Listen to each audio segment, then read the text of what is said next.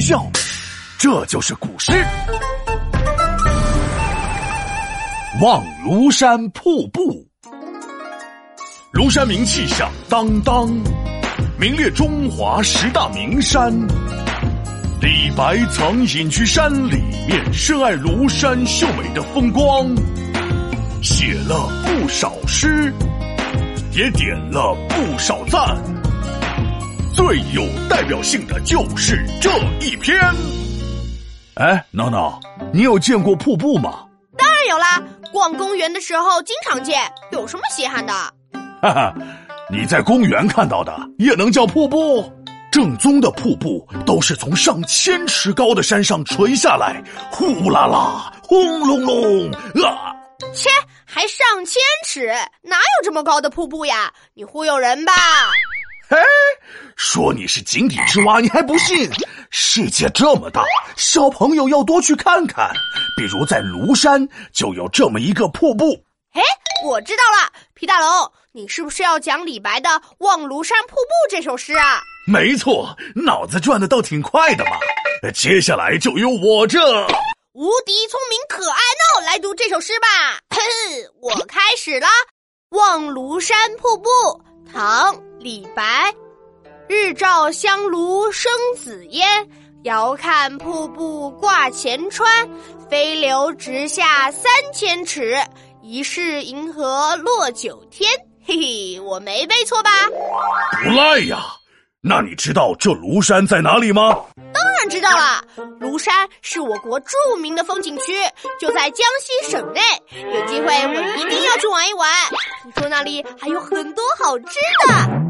这首诗你读懂了吗？就想去庐山玩了？哎，这有什么难的？日照香炉生紫烟，就是太阳照在太上老君的炼丹炉上，冒出了紫色的烟。然后孙悟空从里面蹦出来。哎呀，我说你这脑袋整天都在瞎想些什么？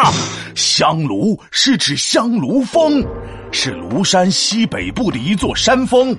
紫烟是指山上升起的云雾，在阳光的照耀下呈现出紫色。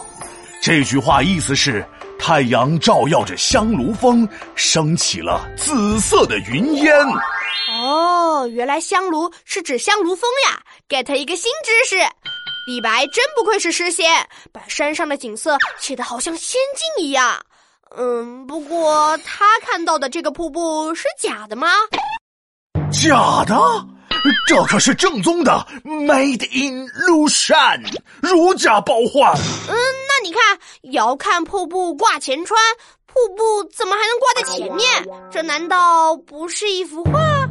哎呦，遥看是远远的看，这句的意思是远望瀑布，就像白帘子一样挂在山前的江边上。你再看下一句，飞流直下三千尺，多雄伟，多壮观，怎么会是假的？哇，三千尺，这……你是不是又想说诗人是不是去量过呀？嗨，皮大龙，你想哪儿去了？我当然知道，三千尺是夸张的表现手法。这句话的意思是，水流从三千尺的高处飞流而下，对吧？没错，答对了。三千尺极力夸张，写出了山的高大雄伟。最后一句也是相当精彩。疑是银河落九天，怀疑整个银河都落下来了。李白是不是出现幻觉了？刚刚不是说了是夸张手法吗？哎，银河又称天河，古代指银河系构成的星群。九天，古代把天分为九层，最高一层叫九天，在这里形容天空很高。这句话意思是让人怀疑是银河落在了人间。这也太太太太太夸张了！只有别人想不到的，就没有李白想不到的。哎，还真说对了。诗人李白同时运用了比喻、夸张和想象手法，将庐山瀑布的壮丽描绘得淋漓尽致，表现出诗人开阔的胸襟和奋发的气概。哈哈，得嘞，这首诗我学会了，以后可以去庐山玩喽。哦，是吗？到时记得到香炉上看看哟。李大龙，你不是在逗我吧？炉子有什么好玩的？我是要去爬山。哎，绝望！皮大龙敲黑板，古诗原来这么简单。香炉峰上有紫烟，远望瀑布像白莲。飞泻而下数百尺，好像银河落人间。